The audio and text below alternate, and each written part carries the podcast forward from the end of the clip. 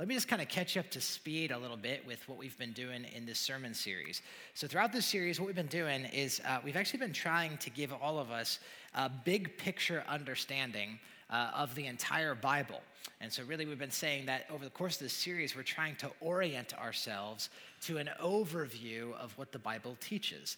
And the reason that we've been doing this, you might remember if you've been with us, is we said that probably all of us, my guess is every single one of us in this room, are probably at least somewhat familiar with Bible stories, right? So that's just my guess. My guess is uh, even if you didn't grow up in the church, or even if you're not a Bible person, or even if you're not a follower of Jesus, I think all of us are probably at least somewhat familiar uh, with the stories, some of the stories in the Bible. And so maybe you've, you know, you've heard of the story of David and Goliath, or you've, you know, you've heard of the story of Daniel and the lion's den, and those type of things. But here's what we said. We said that while all of us, probably all of us, are somewhat familiar with Bible stories, we said probably far less of us are familiar with the Bible story, right? That is the singular story uh, that the Bible is communicating and is telling us. And here's what we said we said that to understand the Bible as a collection of a bunch of little stories, each with their own moral and each with their own, you know, kind of plot line and each with their own hero, we said that's actually not the best way to understand the Bible. We said a better way to understand the Bible is that the Bible is one united, singular story. That yes, there's different parts to that, but that it's actually one plot line, it's one meta narrative, and it's actually uh, highlighting one hero. We said it's actually the best way to understand the Bible. And here's what we said we said that for many of us, we, we might not understand the Bible that way. And so over the course of the series, we said that's what we're trying to do. We're trying to help us get a big picture overview. We're trying to orient ourselves to the story of the Bible.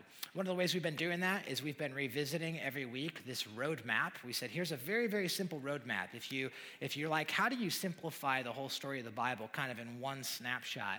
We said, this is actually a good way to do it. And we said, here it is. Here's the basically the story of the Bible. It is these 10 mile markers. Number one, it's a story that God creates, that we rebel, that God promises and we wander, that God builds and we destroy. The Father sends, the Son rescues, the Spirit indwells, and God reigns. And we said, there you have it, kind of in a simple snapshot. That is the big story of the Bible. And so throughout the series, we've actually been each week looking at, at each of these different mile markers and taking a week and kind of talking about that. And here's what we said we said that our hope, we actually have a few goals uh, through this series. And we said our goals are really this that by the end of this time, that if you've been with us in this whole series, that you would be able to, first off, that you'd be able to know this, right? So we want, we want everyone to know this, to be aware and to be familiar with the big story story of the Bible, but not just to know it.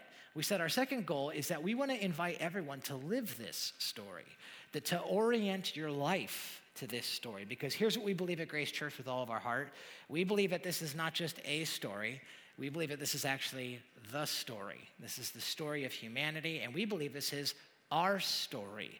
That this is a story that continues, and that, that if we want to find purpose and meaning in this life, it comes by rightly orienting ourselves and locating ourselves within it. So we want us to know it, want us to live it, and then the last thing is we want to equip to give it away. And so, especially for those of us who follow Christ, we said by the end of the series, our hope is that you would be able to articulate this and you would be able to give this to the next generation, to other people in your lives, and to kind of do that. So I want to know it, I want to live it, and give it away. So, so far, what we've done is we've talked about God creates. We spent a week doing that. We've discussed we rebel. We've processed through God promises. We talked about we wander, and we talked about God builds. And so, if you missed any of those previous conversations, by the way, I'd encourage you, you can go back. You can listen to all of those on our podcast, our app, our website. But today, what we're going to do, we're going to zoom in. We're going to talk about the next part, and that is this. We're going to be talking about this part of the story, and that is that we destroy. I guess this is the part of the story that we're going to focus in on a little bit together. Now, before we jump into this and we start kind of unpacking this, I think I, it's important that I just mention this. You, you maybe noticed um, that next week we're going to get to the part of the story where the Father sends. And that, by the way, is all about Christmas. And so that is about the arrival of Jesus. It's about the birth of Jesus. So that's coming next week. So next week, we're gonna, next weekend, we're gonna talk about the arrival. It's gonna be awesome. And then at those Christmas Eve services, we're going to get a chance to really talk about and celebrate the arrival and the birth of Jesus Christ. It's going to be a blast. I also just want to let you know, I think it's worth mentioning, um, that, uh, that if you're a person who maybe knows somebody who is spiritually seeking, or if you know somebody right now um, in your life who is looking for a church or someone who's going through a difficult time, at those Christmas Eve services, we are going to do our best. Our team, me and our team, are going to do our best to try to talk about the hope of Jesus Christ in the most clear and accessible way that we know how. And so I, I just want to tell you that we would love to partner with you, and that would be a great thing to invite people to. All right, so there's six different options to do that, but I wanted to let you know about that. But the reason I tell you that is because next week we're going to talk about the birth and arrival of Jesus Christ, and as many of you know, that actually is the beginning of the New Testament. So the New Testament begins with the birth of Christ. What that means is, is it means that my task today is to summarize the rest of the Old Testament. All right, so that's my task before me. And if you've ever read the Old Testament, you know that is not a small task. And I just tell you right before we jump in that any attempt to try to summarize basically the bulk of the Old Testament in one message is always going to fall a little bit short.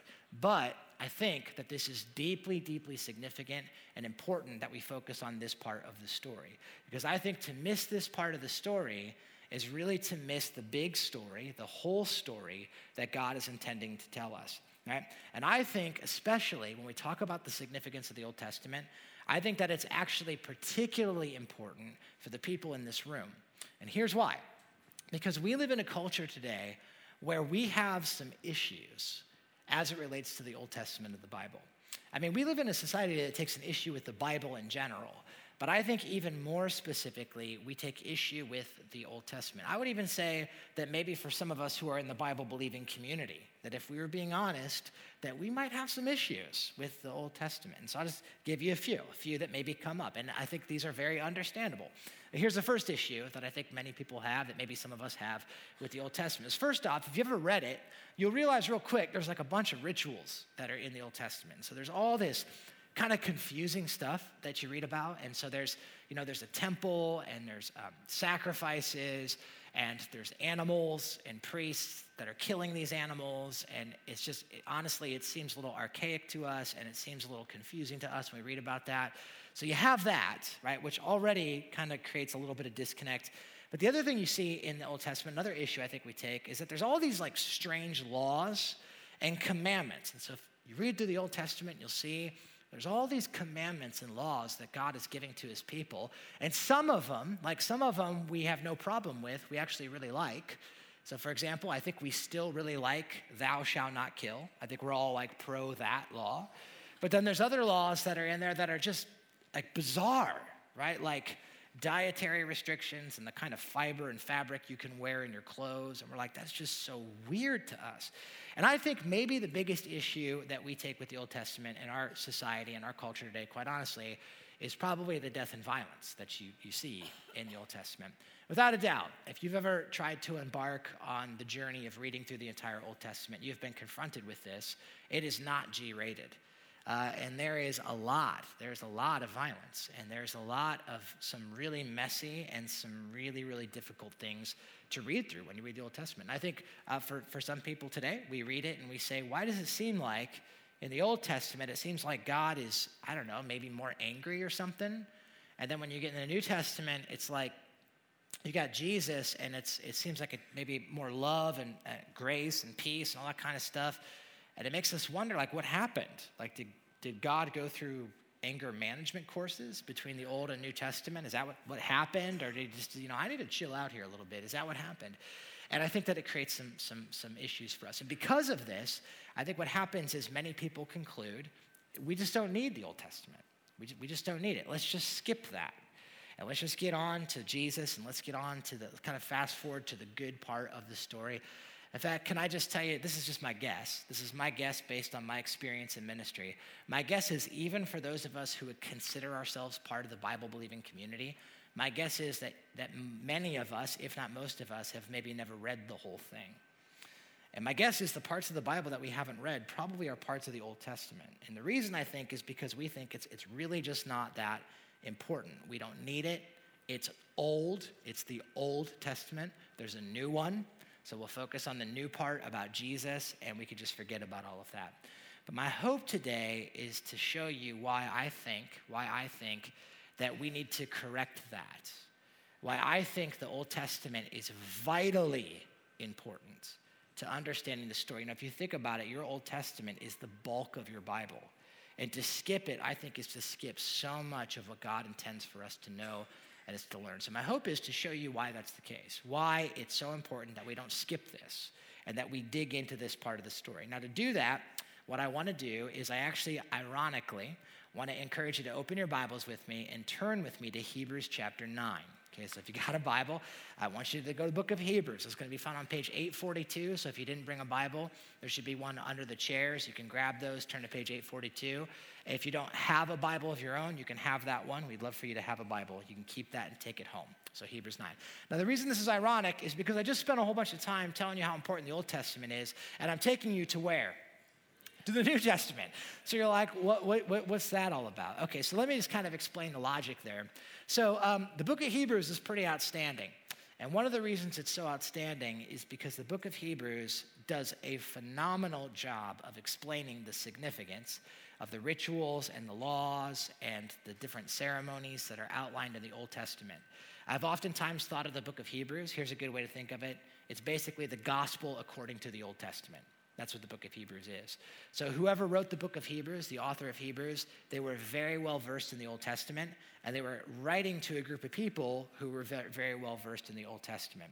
And what I think is so significant about this is I think that in Hebrews, and specifically in chapter 9, we are going to see a phenomenal summary of and the significance of the Old Testament story. So you're like, what are you talking about? Okay, well, let me, let me go ahead and show you. So we're going to start off in verse 1.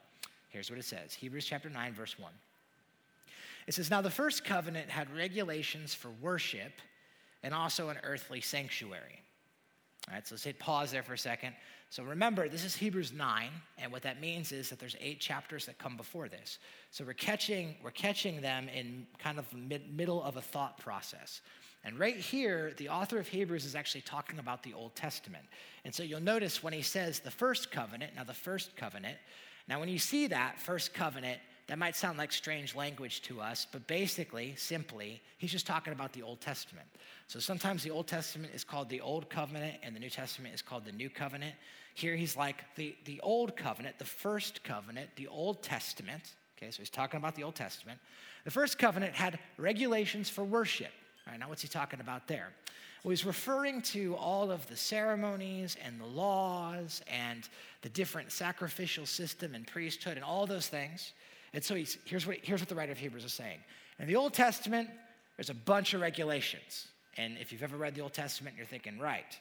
And he goes on to say this, and he says, and there also was an earthly sanctuary. Now, what in the world is that talking about? Well, if you look at verse 2, he's actually going to explain what he's talking about. And what does he mean by earthly sanctuary? He's saying, well, there's a tabernacle. There was a tabernacle that was set up. And now, what exactly is that? So, so let me just kind of talk about this for a second. If you're a person who's never read the Bible, maybe you're new to the Bible, one of the things that you would find if you started to leaf through the pages of the Old Testament is you would find that over and over again throughout the story of the Old Testament, the Bible is going to talk about this thing called the tabernacle. Later, it's going to be called the temple. It's going to be reconstructed as the temple. And what this was, what the tabernacle was, is it's actually something that God commanded his people to build. And it was basically the place where people would go to interact with God. It was the place where God's people believed that his presence would dwell. And so, if you wanted to interact with God back in the Old Testament times, you had to go to the tabernacle or you had to go to the temple. It was the place where God was. And so, people would go here to worship, People will go here to make sacrifices and to confess their sins. If you ever wanted to interact with God, you had to go to the tabernacle or to the temple. Now, he's going to go on. He's going to say, in the Old Testament, there was all these regulations and these rules. He's going to say, and then there was the tabernacle. There was this tabernacle, the temple that was set up. And now he's going to go on and he's going to describe a little bit of how it was laid out. All right, so he's going to say, now in its first room, there was a lampstand and the table with its consecrated bread and this was called the holy place, the holy place. So he's starting to talk through some of the details of how it's set up. Now, we're not going to get too in the weeds on this, and we're not going to, you can say a lot about this, but we're not going to do that here today. But I think maybe to help us, just to give you a visual, let me just show you a visual depiction of what he's talking about. So this is an artist rendition of the tabernacle. Okay, so this is what the, some of you maybe have seen something like this before. This is what the tabernacle would have looked like. And later, when they built the temple, the temple would have followed this same schematic. It just would have been larger. Okay, so this is the temple. Now, what you'll notice here is that there was this curtain that kind of lined the outside, the perimeter of this thing. And what that created was something in here that was called the outer court. Okay, so this part right here was called the outer court. And so when, when Jewish people, when God's people decided that they wanted to worship God or they wanted to offer sacrifices, they would go into the outer court, and that was where they would interact with God. That's where they would worship and they would offer sacrifices and they would confess their sins. It was in this area right here. What's interesting, though, and the writer of Hebrews is telling us, is that within this outer court, there was another covered tent spot right here, okay? Now, if you were to take off the covering and you were to zoom in a little bit, you would actually see that there's two different rooms that are within this spot. All right, now the first room, and this is what the writer of Hebrews was talking about, there's this thing called the holy place. Okay, this is the holy place. Now, in the holy place, there is these sacred and symbolic objects, and we're not going to get into all of that. But basically, this room right here, this is really fascinating. This room right here, only priests were allowed to go into that room. So any average person could go out here, but only the priests were allowed to go in this room. And they would only do that if they went through a very rigorous ceremonial cleansing and they would go in there to offer sacrifices. And so the writer of Hebrews says that that was part of the Old Testament as well. Now, look what he says next in verse 3. He says, Behind the second curtain, so he says there's another curtain, he said there was another place called the most holy place. So, again, just to give you a visual, here's the holy place. And he says there's another place, another curtain. And he says, and back here was a second room, and that was called the most holy place. Or some of you maybe have heard of this before. It was oftentimes called the Holy of Holies, is what it was referred to. And this was the place, so get this. Uh, any average person was allowed out here in the courtyard, uh, in, in, in that courtyard. The holy place, only priests were allowed here. In the most holy place, get this, nobody was allowed in there. Nobody. Uh, with the exception of once a year, there was one person who could go in there, and it was the high priest, and he had to go through incredible ceremonial rituals to do this. And he went in only to do a very, very special offering or sacrifice, which we'll talk about here in just a second. And so this was the most holy place. And this is where God's people would think that God's presence dwelt really in the strongest form, was in this room. Now, here's what I think is so interesting, and I actually want to spend the rest of our time really processing through. Is that within this holy of holies, within this, the, the most holy place, the Bible's going to say that there was something in there that there was something very specific that was in that room that was very significant and was very important. And what was it that was in that room? Well, I believe that what was in that room is maybe one of the best summaries of the entire Old Testament that we have. And what is it? Well, here, here's what the Bible's going to tell us, all right? So in this room, it had the golden altar of incense and it had the gold covered ark of the covenant. The Bible's going to tell us that in this room, there's this thing called the ark of the covenant. Now, I know exactly what some of you are thinking right now. And the answer is yes. This is the same ark that's referred to in Indiana Jones and the Raiders of the Lost Ark. Same one, all right? Same idea, same whole thing. So if you've ever seen that movie, it's making reference to the Ark of the Covenant. Now, the Ark of the Covenant, it seems strange to us, maybe a little bit mystifying, a little strange. So let me see if I can help demystify this thing a little bit. All right? So the word ark, that word ark, is actually a Hebrew word that literally just means box. It's a very, very simple word. It just means box. So this was the box of the covenant or the container of the covenant. Throughout the Old Testament, it's sometimes called the ark of the testimony, is what it's also referred to. And what I want you to understand about this thing is that this is this this ark, the ark of the covenant or the box of the testimony, plays such a vital role all throughout the Old Testament of your Bible. You're going to see this thing show up all over the place. It's just going to be kind of all over the place. This was something that God had actually commanded his people to build, and he commanded them to build it with a great amount of specificity. And so God told his people, he said, when you build it, I want you to build it out of this type of wood. He said, I want it to be exactly these dimensions. And so the Ark of the Covenant was two and a half cubits long it was one and a half cubit high and one and a half cubit deep. Now, just to help you out there, a cubit was a measurement that was the adult male's elbow to his middle finger. This was a cubit. So, everyone, go ahead, show me a cubit. Give me a cubit. All right, don't you turn to your neighbor, give him a high cubit. Go ahead and go for it. I think we should make that a thing, high cubit. So, anyway, cubit, all right, that's what that is. And uh, actually, very sophisticated example and illustration for you here. I had a friend of mine help me actually build a box, very, very simple box, that was the same size as the Ark of the Covenant. So I thought maybe just to help you, this is just a, a, visual picture of how big it would have been. So you're like, how big was the ark? It would have been this big, exactly. So this is two and a half cubits long, one and a half cubit high, one, one and a half cubit deep. And that's what it was. And so God commanded his people to build this. And here's actually, I'll show you, this is actually not the best picture of it. This is a good artist rendition. And you can see this thing was very ornate. It was covered in gold, pure gold. And then there was these angels that were on top of it, which we'll talk about this here in just, just a moment as well. And this seems so weird to us, but I'm just telling you, this thing was so important and so deeply significant in the life of the Israelite people and all throughout the Old Testament. This thing right here, the Ark of the Covenant, symbolized the presence of God in its fullest and most concentrated form. For the Israelite people, this was the place where heaven met earth, where God dwelt, was with the Ark of the Covenant. In fact, I don't know if you know this, but this thing was so important that when God's people were, were in the wilderness and they were meandering around and wandering in the wilderness, wherever they went, do you know what they took with them? They took this with them. They toted it around with them. Now, they were never allowed to touch it. If you touched it, you died. And so they would carry it with poles and only under God's command.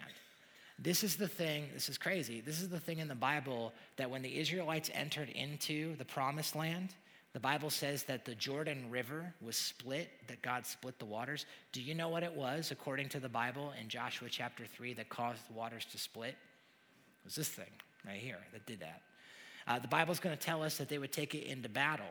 If you, went, if you grew up going to, uh, going to Sunday school, maybe you heard the story of Joshua and, and the Battle of Jericho and how they marched around the walls until the walls came tumbling down. Do you know what they marched around the walls with? It was this thing right here. And the Bible's going to tell us this thing's super significant to the Israelite people. In fact, when Solomon rebuilds the temple later on, Jerusalem is built, he rebuilds the temple. And do you know what they put in the Holy of Holies in the temple? They put this. And whenever people want to interact with God in the Old Testament, where do they go? They go as close as they can to this, to this thing right here. Now that seems weird to us, but here's where it gets even weirder, okay? Is because you think to yourself, so these people believe that God lived in the box, like God's presence was in the box. Is that what they believed? And here's what's crazy no, it's actually not what they believed. The presence of God, according to Exodus chapter 25, was not in the box, but the presence of God was above the box. So, according to Exodus 25, the presence of God was right here above the lid. It was between the angels. And so, this is where God's presence was thought to be. There was no image here, but they believe that this is where God's presence was, which begs a really important question that some of you are thinking. Then, what's in the box? What is in that box? And this is what Hebrews is going to tell us. I'm just telling you, I think this is so cool. So, what was in the box? Okay, check this out Hebrews chapter 9, uh, verse 4. The ark contained, first and foremost, the gold jar of manna. All right, so what is the first thing that was placed in this? The Bible is going to say the first article that's in this box was a gold jar that was full of manna. Some of you are thinking, what in the world is that? What is that even talking about? Okay, well, let me help you out here. If you were here a couple weeks ago when Dan was teaching, you might remember he actually talked about this. This is referring to a period of time in the life of God's people, the Israelites, when they were in the wilderness for 40 years. God provided for them miraculously every single day. He provided for them this stuff called manna. Manna was literally daily bread. It was miraculous provision from God. So God's people would wake up in the morning, they'd be in the desert, and just like dew descends on the ground in the morning, manna would descend on the ground. And the people would go and they would gather this stuff and they would eat it, and it would provide for them their daily nourishment and their daily bread. The Bible tells us that this stuff was so nutritionally perfect that it gave them everything they needed to survive. And God did this every single day when the people were in the wilderness. He provided. So even right now, when we pray, give us this day our daily bread, it's a reference. It's all a reference back to this account that happened in the Old Testament when God would provide this stuff. I thought this was interesting. I was actually reading one Jewish um, scholar this past week, a Jewish rabbi, and he actually said this. I think it's probably speculation, but I thought it was interesting. He said, Manna was so nutritionally perfect. He said that when you ate it, your body would fully absorb it without providing any waste product at all. And when I read that, I thought to myself, I don't know if I'd like that very much, because just, just being honest with you, I kind of like that time of the day. And that might be, that might be too much information for you, but um, we like let's keep it real and get to know each other here at the Medina campus. So you got that going on. But they would provide it. And, and so every day they, God would provide this for them. The word manna, by the way, is the Hebrew word that means, what is it? That's what manna was. It was called, what is it? And so the people would come to Moses and they'd be like, what is it? And Moses was like, what is it? And they were like, what is it? And he was like, exactly. And this could go on for hours, right? And this whole thing. I don't know if that actually happened. I'm making that part up. But, but this is what would happen. God provided miraculously, graciously, overwhelmingly, every day, on repeat for his people. But here's what's interesting is the Bible's going to tell us that even though God did this for his people, that their response was not one of gratitude, that their response was one of grumbling. And so their response to God's miraculous provision was not to be thankful for it, but it was to complain against it. In fact, I'll just show you one instance. This is in the book of Numbers, chapter 11. The Israelites, after eating manna for some time, they said, If only we had meat to eat. We remember the fish we ate in Egypt at no cost, and the cucumbers, and the melons, and the leeks, and the onions, and the garlic. But now we've lost our appetite. We never see anything but this manna. And so they started to complain to God. They're like, We just have manna all the time, and we miss the onions, and the leeks, and the fish. And so they, they grumbled. They grumbled against God's provision. And not only did they grumble, but I also want you to notice they romanticized the past. Do you notice this? I was chuckling at this this past week. Look at what they said. We remember the fish we ate in Egypt at no cost, it was free. Uh, do you guys remember why it was at no cost? They were slaves. And, and, and they just, how quickly they have forgotten what God has delivered them from. And God is gracious and ongoing in his provision, and yet they continue to grumble against him. And the Bible says that God eventually hears their grumbling. He gets tired of their complaining. He says, Fine, you want meat? I'll give you meat. And he sends quail. And the Bible says that the quail come and these people gorge themselves, some of them even to the point of death, in doing that. What's fascinating is that God actually tells Moses, says, I want you to take an omer of manna and keep it for generations to come so they can see the bread that I gave you to eat in the wilderness when I brought it to you out of Egypt. And then later, God's going to tell Moses, take that jar of manna. I want you to put it in the ark. I want you to put it in the ark. Now, here's the question I want you to think about. Why? Why did God want him to do that? Well, here's what I want you to remember. Remember, this is the, the box of the testimony.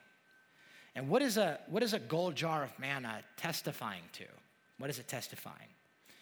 Well, if you think about it, really a couple things, right? The first thing is it's testifying to the fact that God is graciously, ongoing, continually, lovingly providing for his people everything they need every single day. And so, in one sense, it's a testimony to God's incredible faithfulness. But in another sense, it's also testifying to something else, isn't it? Because it's testifying to God's people and their grumbling and their complaining and their dissatisfaction with the way that he provides. And can I just tell you that that is not, that is not just something that happened, it's not just one event.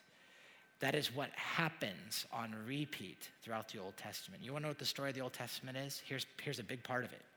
It is a story of God's miraculous, ongoing, perfect provision, and yet humankind's inability to be grateful for, our proclivity to not go towards gratitude, but to go towards grumbling. That's what it is. And let me just tell you this, and I, um, probably, doesn't take, probably doesn't take much to convince you of this. That's not just something that happened in the Old Testament. This continues to happen, does it not? I mean, this is, this is so much of the human condition, isn't it? I mean, guys, just think about it for a minute. How, how faithful is God to give us exactly what we need when we need it? Every, every day, he just he gives us what we need. He's so good to us. And yet, what is the natural tendency of our heart? It's usually not towards gratitude. It's usually not to pay attention to the myriad of graces that we step into every single day. But usually it is that we are inclined to grumble and complain and look at what God has done and say, I wish you would have done it different, or I wish you would have done it my way. And it's the testimony, right? That's the first thing that's in the box. But that's not the only thing, because look, look what else is in the box. The Bible's going to say in Hebrews the ark contained the gold jar of manna, and here's the next thing Aaron's staff that had budded. And some of you are like, okay, now what in the world is that thing?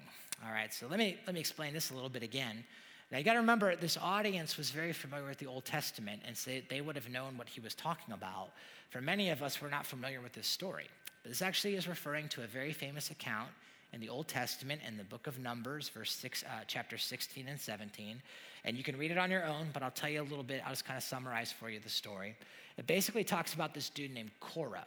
All right, so Korah was a very influential uh, Israelite man, Jewish man, and he uh, basically had a group of people that believed that they should be in charge. And so he and this group of people basically tried to overthrow Moses and Aaron's leadership. So, Moses and Aaron, if, if you guys aren't real familiar with the Bible, they were brothers and they were God's appointed leaders. They were the ones who led God's people out of the Egyptian captivity, they were the ones that led God's people through the wilderness. And basically, this dude Korah comes along and he's like, I think I should be in charge. I don't know why you guys are in charge. I know God just as well as you do. I should be in charge. And so he tries to overthrow the leadership of Moses and Aaron. The Bible's going to tell us that God basically says this He says, Here's what's going to happen. I want every tribe to take their staff and I want them to put it outside. And he said, Tomorrow morning, whoever's staff buds, whoever staff blooms, that is going to be the leader of my choosing. So the next morning they wake up, and Aaron's staff, Moses and Aaron's staff, was the one that had budded. And what's fascinating is that God looks at this dude, Korah, and he says, It's not against Moses and Aaron that you are rebelling. This is what he says to him. He says, This is against the Lord that you and your followers have banded together. In other words, he's saying you are rejecting God's provision of leadership in your life. That's what you're doing in this situation. And fascinatingly, God's going to look at Moses and he said to him, Put back Aaron's staff in front of the ark of the covenant of the law to be kept as a sign to the rebellious. Moses did just as the Lord commanded him. So God said, Take that thing, I want you to put it in the box. Put it in the box, the testimony. Now think about this again. Why is that in there? Why is that in there? Well, remember, this box is testifying, right? And what is that testifying to? Here's what it's testifying to it's testifying to God's love and grace to provide for his people the leadership that they need. That's what it is. And at the very same time, it's a testimony of how the natural tendency of God's people is to resist and is to reject that leadership. That's what it is. And again, what I want you to understand is that that, in so many ways, is the entire story of the Old Testament. Like, if you want to summarize the Old Testament very quickly, here's a good way to do it it is God's desire to lead his people. It is God's ongoing effort to lead his people. And it is God's people's resistance and reluctance to follow his leadership and want to define things in their own terms. That is what Judges is about. That's what 1st and 2nd Samuel is about. That's what 1st and 2nd Kings is about. That's 1st and 2nd Chronicles. That's all of the prophets. It's all saying that same thing. There's actually a place in the book of 1st Samuel where God looks at his people and he says, I want to be your king and you'll be my people. And the people say, We don't want you as our king. We'd rather have a human king like all the other nations. And you know what God does? God says, Fine, I'll give you what you want. And he does. And it's this resistance and reluctance to allow God to define and direct their lives. And can I just say again that this is not just something that we see in the Old Testament, this isn't an isolated event. This continues to happen. And I think in the human heart, we see it in ourselves, don't we? That, that we, we refuse and we resist to allow Jesus to be the king of our lives. That we push against his leadership, we push against his direction, and we choose to try to define and direct our own lives on our own terms. And so in this box, what do we have? We have we have the jar of manna, we have the, the, the staff that budded, but there's one other thing that was in there, and here's the last thing. It was the stone tablets of the covenant. The stone tablets of the covenant. Now, the stone tablets of the covenant is probably the artifact that we're the most familiar with. What that's referring to is the Ten Commandments. So the tablets of the Ten Commandments were in this box. Now, many of us are probably somewhat familiar with this story. Moses goes up on the mountain, and God, in his grace and his love, provides these commandments, right? He says, This is the way I want you to live. As my people, I want you to flourish. I want you to enjoy life. I want you to become who I've created you to be. And he says, So I'm not going to be uh, uh, ambiguous about that. And I'm going to tell you, this is how I want you to live. And he gives Moses the Ten Commandments. And it's this beautiful, amazing story in the Bible. But what many of us might not know is that while Moses is on the mountain and he's receiving the Ten Commandments from God, the Bible says that there's something else happening at the bottom of the mountain. And what's happening at the bottom of the mountain? Well, let me show you. This is Exodus 32. It says, When the people saw that Moses was long and coming down from the mountain, they gathered around Aaron and they said, Come, make us gods who will go before us. They just said, Build us some gods. As for this fellow Moses, I don't know why I think this is so funny, but I do. As for this fellow Moses who brought us out of Egypt, we don't know what happened to him. We don't know what happened to Moses. Build us some gods. And so look what happens. Aaron answered them Take off the gold earrings that your wives, your sons, and your daughters are wearing and bring them to me. And he made them into an idol cast in the shape of a calf, fashioning it with a tool. And they said, These are your gods, Israel, who brought you out of Egypt. And the Bible says that the people begin to worship this golden calf God that they literally just made right there. They're like, This is the God that saved you from Egypt. We just made it right now. And they started to worship it. And it's interesting because the Bible says that Moses comes down, he sees all that took place, and he took the tablets with the commandments on them, and he threw them, and he broke them. And then later on, God said, uh, Moses, um, can you write that down again? And Moses does. And then God tells Moses, he said, Put in the ark the tablets of the covenant of the law, which I will give you. I want you to put them in here. Now, why? Because it's all a testimony. God is, God is so faithful to tell us this is the way I want you to live. He gives us his commands, he gives us his word. He says, Listen, I want to communicate. I don't want to be ambiguous about this. I want to set out for you the way that you're designed to live. And yet, what do we see? We see the inability of humankind to live according to that. And so, here in, in, this, in this ark, you have this testimony uh, in a powerful way of how God provides and how God leads and how God speaks, and yet how the human tendency is one, oftentimes, to rebel and to wander and to destroy all the good things that God desires for us. Now, with all that in mind, I want you to notice what happens next. So check this out. Above the ark were the cherubim of the glory, overshadowing the atonement cover. But we cannot discuss these things in detail right now. I like that. He's like, you know, there's this other stuff. He's like, but we're not going to talk about that. We don't have time to get into that right now. And I'll tell you what's interesting is you got to remember that the writer of Hebrews was writing to a group of people who were deeply familiar with these things that he's talking about. So he's like, we don't need to get into the details. You guys already know what I'm talking about. But many of us don't know these details. And so I think it's important that we do take a minute and talk about the significance of this. So look what he says. He says, above the ark were the cherubim of glory. All right, now what is that talking about? Okay, so cherubim, uh, some of you might know this, is actually a type of angel that's referred to in the Bible. Uh, cherubim is plural for cherub. And I know for many of us, when we think of cherubs, what we tend to think of is we tend to think of naked babies with wings. That's what we kind of think of. So we think of an image like this. And I'll just be honest with you, I have no idea where that came from. Uh, because in the Bible, the cherubim are these magnificent, terrifying beings that if you and I ever even caught just a glimpse of, we would be tempted to bow down and worship them. That's what the Bible tells us. They're actually described in the book of Ezekiel, chapter 1. These are the creatures that sit and dwell in the throne room of God. All right, those are the cherubim. And so God says, I want you to build these cherubim on top of the ark, these golden cherubim. There's two of them. And notice what he said. He said they need to be overshadowing this thing called the atonement cover. All right, so let me just kind of help you out here. The atonement cover was the lid. It's called the atonement cover. Sometimes it was called the mercy seat. The mercy seat or the atonement cover. And he said, And I want you to build these two angels, and they need to be overshadowing this cover. I'll show you again the picture. Maybe it looks something like this, is what they did. Now, here's what's so fascinating. so interesting. When God commanded his people to build this box, he said, You need to build these two angels, these two cherubim. And he said, And they need to be facing each other, but they, they can't be looking at each other. He said, They need to be looking, they need to be looking down. And, and what are they looking at? And what they're looking at is they're looking at the lid, right? They're looking at the atonement cover, the mercy seat, or maybe even symbolically, they're not looking at the lid, they're looking through the lid, looking through the, looking into the box, right? Into the box of testimony. And what do they see in, in this? What, what's testifying in this box? You guys see what's going on here? Do you see this?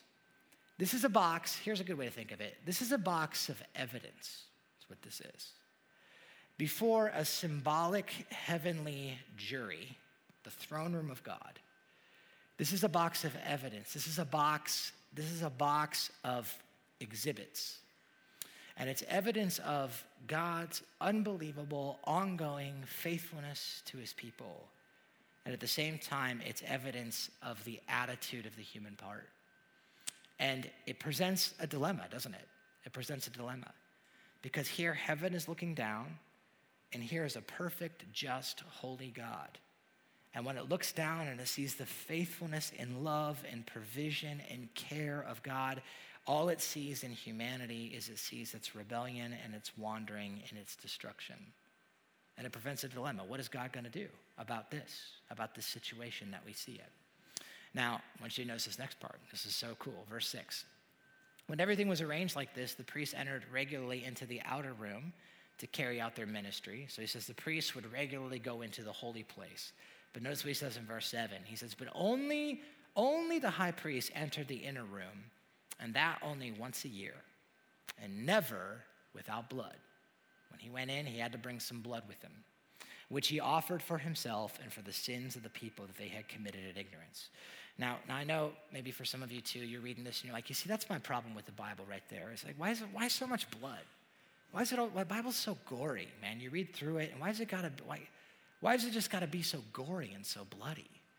And let me just tell you that, that to, to miss this part is, is so, it's to miss this crucial piece to the picture that God is trying to paint. It's essential. Because once a year, the high priest would go in, he would go through ceremonial cleansing. So on the day of Yom Kippur, it was the Day of Atonement, and he would make a very special sacrifice. And he would sacrifice a ram, and he would sacrifice a goat, and he would sacrifice a bull. And then he would take the blood of those perfect animals. And do you know where he would put that blood? Do you know where he would spread it? He would spread it right here on the lid, on the atonement cover, on the mercy seat. And so now, I just want you to see this. And so now, when heaven looks down into the human situation, when heaven looks down into this box, what is heaven seeing now? No longer is it seeing these, these artifacts of evidence in the box of humankind's sin. But now, what heaven is seeing is it's seeing the blood of a perfect animal. It's the perfect blood that is covering over the sins that are within this box. Now, let me just ask you a question, real quick. Does it sound familiar to anybody in this room? Does that sound like it's pointing to anything familiar? That there's the blood of a perfect one that covers over the sins of humanity so that when heaven looks down, it doesn't see our sin, but it sees, it sees some kind of perfection. I'm telling you guys, this is all a picture. And this is what the writer of Hebrews is trying to tell us. All of this is just a picture. And what is the picture of? Well, look what he says in verse 11. When Christ came, when Christ came as the high priest of the good things that are now already here, he went through the greater and more perfect tabernacle that is not made with human hands. That is to say, it is not part of this creation. He's saying, listen, this is all a picture. This is all a picture. And it all finds its culmination in the person of Jesus Christ, who is the true and is the perfect high priest. He's going to go on and say this. He's like, He did not enter by means of the blood of goats and calves, but He entered the most holy place once and for all by His own blood to obtain eternal redemption for all, for all of humanity. He's going to say in verse 15, For this reason, Christ is the mediator of a new covenant, that those who are called may receive the promised eternal inheritance. Now that he has died as a ransom to set them free from the sins committed under the first covenant. Here's what he, the writer of Hebrews is going to say He's going to say, Listen, all this stuff, the stuff in the Old Testament, the tabernacle, the Ark of the Covenant, the priest, here's what he's going to say it's all a shadow. It's a shadow. He says, But the substance is Jesus Christ. And now that the substance has come, we don't need the shadow anymore. We don't need the shadow because we have the fullness of who Christ is. Here's what I want you to understand we cannot fully understand Christ without the Old Testament. And we cannot fully understand the Old Testament without Jesus Christ because it's all painting this beautiful picture that culminates in Him, in the person of Jesus. I know some of you are probably thinking yourself, that's interesting. This is really cool. But what, what do I do with a message like this? What are some takeaways for me?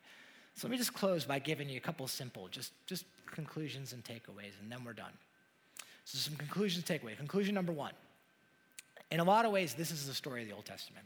All right? I think this is, this is so symbolic of the story of the Old Testament in so many ways. The Old Testament on repeat, if you've ever read through it, it is this ongoing repetition of how God continues to be faithful, of how God provides, of how God leads, of how God reaches out and offers his word to his people. And yet it's humankind's inability to reciprocate that kind of faithfulness. And that is really, in so many ways, what the Old Testament is affirming and is validating over and over again. But not only is this the story of the Old Testament, this is our story. This is our story. You guys, can I just tell you, I believe that the Old Testament is so significant and we should never skip over it because, in a lot of ways, the Old Testament is like a mirror. And it's intended to be such a thing that when we read it, that we, when we see it, we see ourselves that it has a way of getting into and exposing the recesses of the human heart. It shows us what our natural tendencies and proclivities are. In a lot of ways, you know how I think of the Old Testament? I think of it like a black light. Do you guys ever see those videos where, where people will go into a hotel room and it all looks like pristine and they turn on the black light and you're like, ugh, like, oh, dear Lord, I'm never going to a hotel again. Did you ever see that before? Think in a lot of ways the Old Testament's like that that in some ways, you know, to each other, we can look like we got it all put together. We can present something that looks really good. But man, when you flick on the light and you look at what's in our hearts, sometimes it's not pretty. I think the Old Testament does that for us. Here's the truth. The truth is is that while there's some things that are in this box that are symbolic, here's the reality. Is all of us, every single one of us, we all contribute to this box. I mean, you think about it. We could all put things in this box. We could all think of times that God has provided and we have just grumbled. We can all think of experiences where God has desired to lead us, but we have resisted that leadership. We can all think of times where God has given us His word because He loves us, but we've looked at it and we've scoffed at it and decided to go our own way. We could fill this box, and all of us have, and all of us have. But here's the most beautiful part of this thing is that yes, this is our story, but it reveals to us God's radical grace. Because the whole point of this thing is not simply our radical sin, but the greater point is actually right up here. It's, it's the dilemma that God faced, but it also describes to us the radical extent that he went to to, to create a space where we could be in right relationship with him. This whole thing points to how unbelievably valuable God's grace is. You see, the Old Testament, the Old Testament is the human story. That's what it is. It's history with us in mind. And let's just be honest, it's messy and it's gritty. And sometimes we have a tendency to want to skip it or to edit it or to somehow kind of soften it. I just want to tell you, there's no need to do that. There's no need to tidy it up. Because I think the whole point is that we need to feel the mess. I think, I think we need to feel the brokenness. I think we need to feel some of the destruction that we see here. And the reason is because to sand off the rough edges of the Old Testament is to miss the mess that God was willing to wade into to bring the story of redemption to its bloody, crucify him, crucify him, crucify him end. You know, statement that I've latched on to is this one right here. I believe that the grace of God, the grace of God, God is so gracious. But the grace of God never minimizes the seriousness of sin. Never. But rather, it's only when we understand the seriousness of our sin that we can fully understand the grace of God, of how incredible and how magnificent His grace truly is. See, the truth is, we don't understand our need for grace if we don't see and understand the seriousness of our sin. That's why I think the Old Testament is so important, man, because it's going to pull all of that into focus for us. And that leads me to this last thing, and with that, the band will come up. And the last conclusion is this is that God, God wants us to be defined by his grace and not by our failure. And I think that's the best news about this whole thing is that God so is so dedicated to our good and he is so he is so loving and gracious that his desire is not that we are defined by what's in our box. But he wants to define us by his grace and how that covers over our box. Like I said, the truth is, man, we all got a box. We all do. Some of you are well aware that. You come in here today and you're toting a box. And in there, there's mistakes and there's regrets and there's stuff that you're ashamed of and you're embarrassed about. And all of us got that. All of us have a box. But the truth is, God does not want you to be defined by that box. And, and here's the reality all of us are trying to cover this thing in one way or the other. Ever since Genesis chapter 3, when we first felt shame, we've tried to cover up. And we try to cover this up in so many different ways. And for some of us, we try to cover up this box with good works. We think, man, I've done some bad things. If I could just outweigh the bad with the good, then maybe God will accept me. I'm just telling you, it's not how it works. Some of you are thinking, man, I just covered this thing up with religion, right? If I could just do enough good things and I could just earn God's favor, then that would, that would get me right. And that's not how it works. Some of us try to cover this guilt and shame with all kinds of things, man. Substances and addictions and relationships, and, and there's guilt and there's shame that's in here. But here's the truth there's nothing that will cover this box except for the blood of Jesus Christ. And some of you might be thinking to yourself, but man, there's some stuff in my box. I don't know if God could ever forgive me. I don't know if God could ever love me. I don't know if He could ever accept, accept me. I've gone too far. And can I just tell you right now? There's nothing, there's nothing that could be in this box that would ever outweigh the costliness of his blood. And God doesn't want you to be defined by that. He doesn't want you to, to see yourself in that way because when heaven looks down, if you have given your life to Jesus Christ, when heaven looks down, it doesn't see that, but instead it sees the righteousness of Jesus. And that liberates you and it frees you.